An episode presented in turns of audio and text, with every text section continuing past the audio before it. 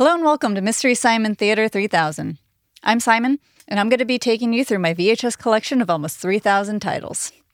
This is a special episode where I'm not going to be telling you about the three tapes that I watched over the last week, uh, mostly because I'm going to be traveling and we won't have the same opportunities to film with a guest. Um, and so we we thought we'd record some little extra bits uh, highlighting other parts of our physical media collection. And initially, when we thought of doing this, we couldn't quickly decide whether we wanted to show you one of our favorite like box sets from the many TV shows we own or a piece of my collection uh, from home.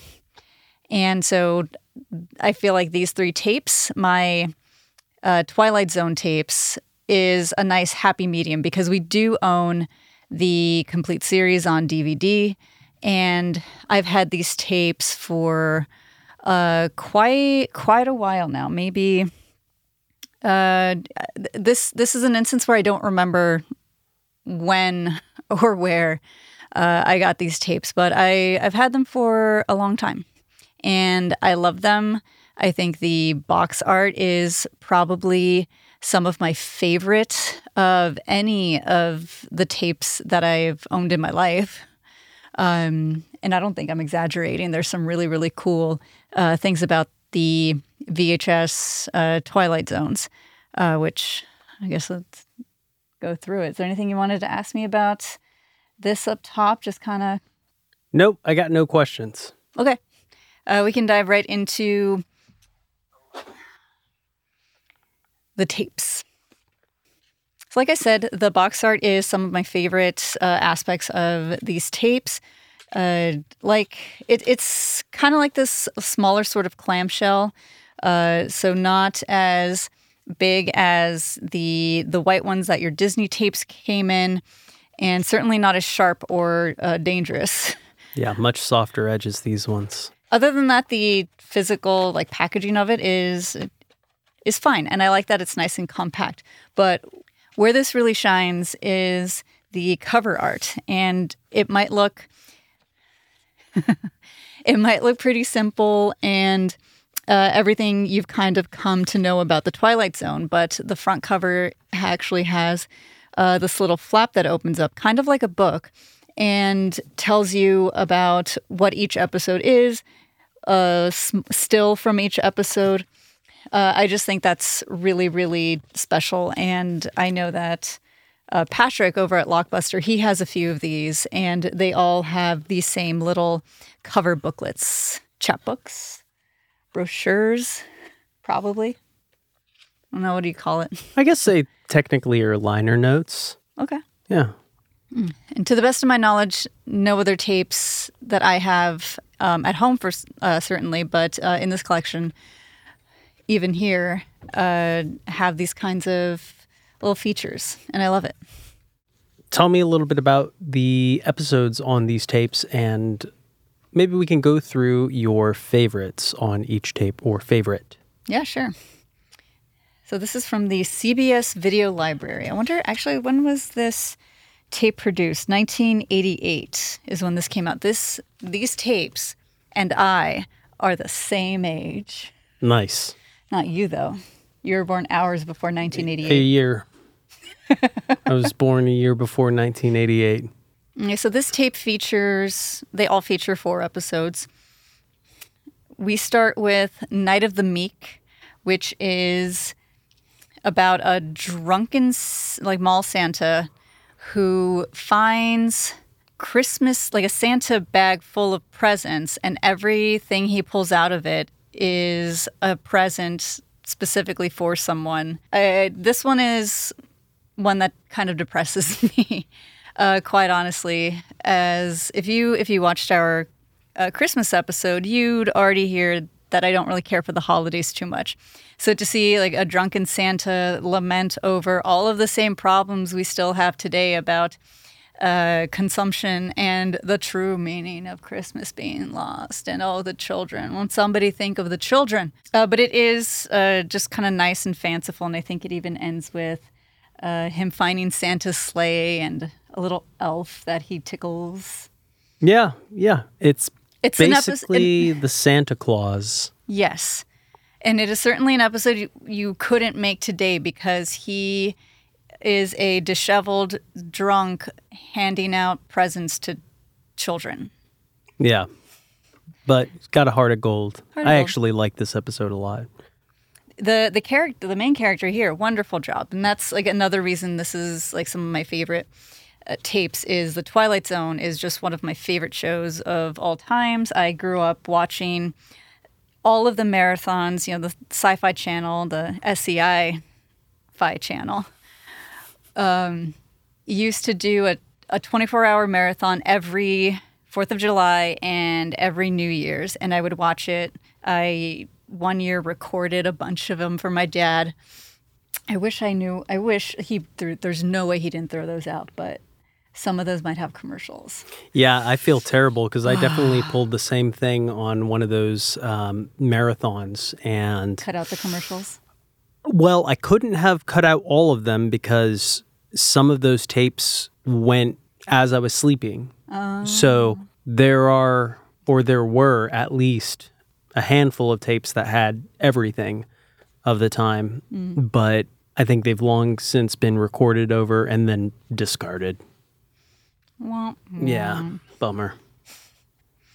Um, and to that point, uh, the reason this is some of my favorite uh, just pieces of media and television is how good all of the story, not all of them, but how good most of the stories and the acting.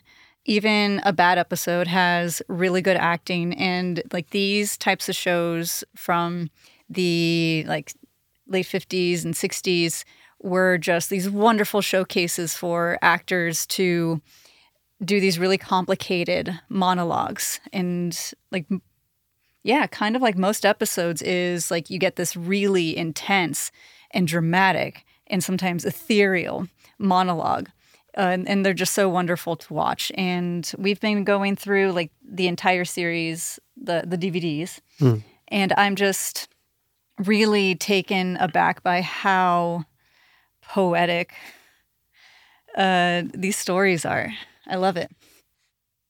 It feels like because maybe there was less of a difference between stage actors and screen actors, they could leverage some of the talents of stage actors in a way that you don't really see on television today. But the way many of these soliloquies are recited, it just really feels like people had that that experience. And certainly some of these episodes are filmed more like plays than they are TV shows. Yeah, I th- uh, maybe um, if I had to. Okay, so my theory on like why a lot of these feel a little bit more like stage plays is, um, you know, uh, Danger, the the show that we can't find anywhere. That Release the kinescopes. Seriously, I if don't. you ha- I think they've been destroyed. if you have some time, go check out the YouTube channel Free the Kinescopes. There are four episodes of CBS's Danger. The series ran from 1950 to 1955. Go watch it, do yourself a favor, and then start telling everybody you know about it so we can try to get this thing released on DVD. and that show uh, looked like a stage play and so my theory was just like as uh, you know television is evolving like between danger and this they just maybe look better but i think why we're getting like actors who seem like they either have like stage experience or we're getting a scene or episodes that feel like a stage play i think because there's probably like a certain level of like we're still figuring out how to make television its own thing but also film was really expensive. So like i mentioned um or no, like you we, you also pointed out was in danger like there were a couple of flubs that they kept in. Um, and i think part of that was just like how expensive film is but there's also like a certain like reputation that a lot of actors had. I don't know if it's still the case now. That seems kind of ridiculous now, but the you know, like the calculum, I don't do two takes. And that was uh not that uncommon in like mid-century television. Like I love like the I Love Lucy show, they never I'm gonna go I'm gonna say never because I'm I'm pretty sure they never did a second take. Okay. Hmm. All right. So yes. I think yeah, I think the there's a a kind of pipeline of like stage actors to or there's probably just like a lot of intermingling like wherever you can get work sometimes. Sure. Yeah. Episode 2. well, well, hopefully that kind of covers all of the little nuance and, uh, and stuff that I want to talk about about Twilight Zone. But let's go over these episodes. Um, the next one here is my favorite from this particular tape. It's called Mirror Image, and it uh, starred Vera Miles, which she was in that one Alfred Hitchcock thing that we watched. Um, Yeah. In an don't remember- episode of Alfred Hitchcock Presents. I can't remember the name of that episode. Doesn't matter. Um, starring Vera Miles and Martin um Milner, one L. Uh, this is the episode where uh, a woman is waiting for a bus, and at first it seems like she's kind of losing time. Like she takes her suitcase to the concierge, and it's behind the concierge, but every time she looks back at her seat, it's there. Like she had never checked it in. She goes into the bathroom, she sees herself in sitting in the lobby, and she starts freaking out. Uh, as illogical as that episode ends up being, I love how creepy it is, and I think the twist on that one is the a parallel universe is like body snatchers. It's an invasion. It's Yeah. an invasion. Yeah. And there's just some really fun, like it ends with uh, some rear projection where uh, Martin Milner is running away from himself. And instead of like hiring a double or like, uh, you know, shooting them from far away, uh, he runs in front of footage of himself. And it just looks very, very fun. Yeah. It's it's a fun stage effect. I don't I don't want to call it goofy because I'm sure at the time people were like, "Oh shit." And Yeah. it's I think it still uh, is effective. Next one is called The Grave. It's a spooky western one. It's okay. That one's okay. And it ends with a very iconic episode, The Masks. The Masks. Is that your favorite on this tape or was it the Christmas one? Um, I don't know if it's my favorite on this tape, but it's definitely a great one. It's definitely a great one. Or the Okay, I'm not doing the synopsis.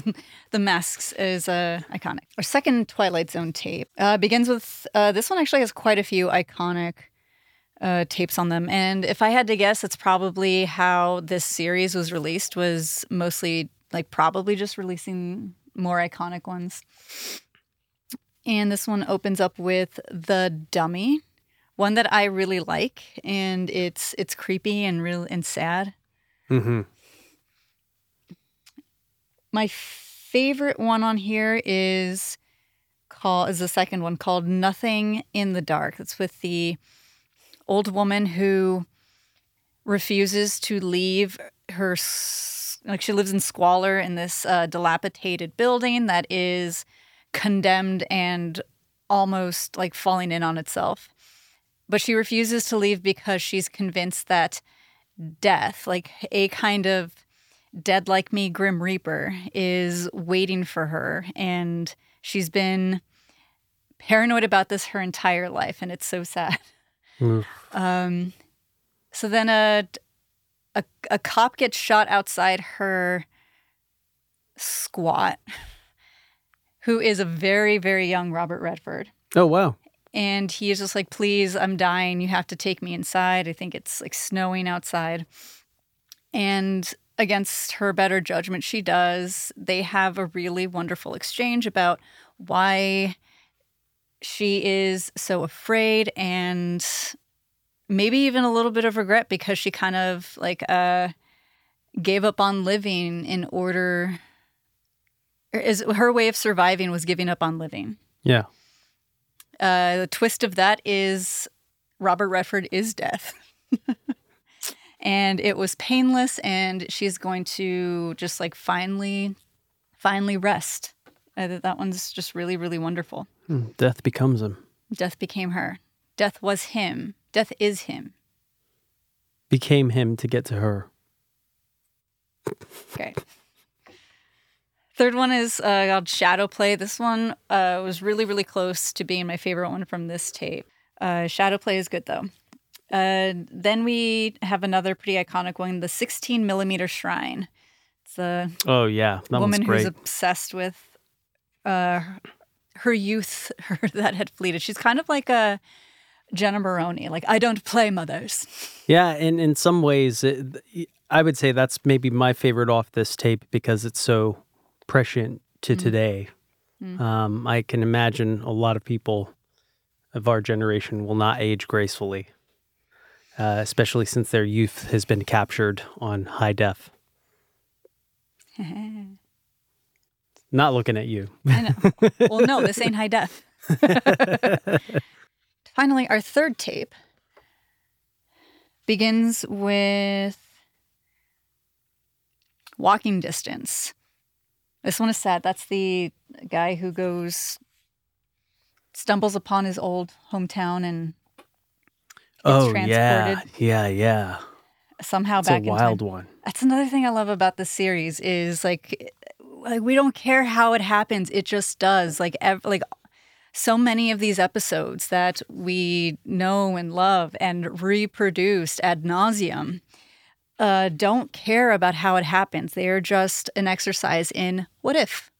hmm What if this like what if you turn the corner and it's 19 I don't know, it's like it's 1993 and you watch your child self run by and trip her and she breaks she breaks her arm. It's it's just what if. Yeah. Uh, second episode is my favorite one off of this tape. It's called The Midnight Sun. They're all iconic. uh, this is the one where the Earth's rotation, the Earth breaks from its rotation around the sun and is just moving closer and closer to the sun. Um, that one is just so relatable, even after the twist, when you realize that the Earth broke away and is moving away from the sun, and everyone's freezing. And you know, we are recording this during a perfectly normal January in America, where it's 18 degrees in Portland and 56 degrees in Boston. Uh, uh, yeah, I just like this one. I think is just written so well. It's paced really, really well. There's just like a little bit of tension and action and despair. Um, this one I can't think of, or I can't watch without thinking of Seinfeld because this lady's in an episode of Seinfeld, and I always point it out Oh wow! when we watch it. Um, okay, so the third one is probably one of the most well known episodes. It is Nightmare at 20,000 Feet, the one starring William Shatner with the little gremlin who takes apart the wing. I got to stop talking about this because I'm flying. And then we end with a really sad one called The Purple uh, Testament. Is that the one with uh, Dick? Yeah. Um, this one is the uh, soldier who can see who's about to die, and by the end of the episode, he uh, sees uh, in the reflection that he's about to die, and he just walks straight forward into whatever it was that was supposed to kill him. Yeah, and that one has a very young um, has a very young Dick York in it, uh, which is just a joy to see. Like I actually just really enjoy that episode to see how young Dick York was. It's before he hurt his back and before Yeah, and a bunch of sad stuff happened to him. For someone who plays such a well-known like comedy character in in Bewitched, this serious role he does it really really well. Mm-hmm, mm-hmm. which makes what ha- like his life and career all the more sad because Yeah, he he does have a lot of range, even if um you, we don't really get to see it, that much of it here. Like he doesn't go through many like cute like big highs or low lows, but he just plays like serious really well. yeah, yeah, yeah. He plays the role well. So thank you for joining us. Uh, this little off off the beaten road episode of Mystery Simon Theater 3000. We will return soon with our regularly scheduled programming. If you'd like to follow us on social media, we have an Instagram, we um, have a TikTok, and our YouTube channel is all M Simon T3K. If you'd like to see behind the scenes photos or the trailers that are on the tapes that um, we watch during our normal episodes, that is in my newsletter, which is for now at Weird Wonderful Stuff at Substack.com. Follow us on Instagram, TikTok, or uh, like and subscribe here if you dare. And once again, check out Danger and then go tell your friends about it because I want to see this thing get a physical media release or even just any kind of release. Right now, I think it's limited to archival footage, but it's my new white whale. I think the best we're going to be able to do is to just restore the four episodes we have. I'm an optimist, so I think we don't know what we don't know here. And uh, go check out Danger. Um, that's all I got to say. All right. Right. Well, I'll see you on the other side. Bye. Bye bye.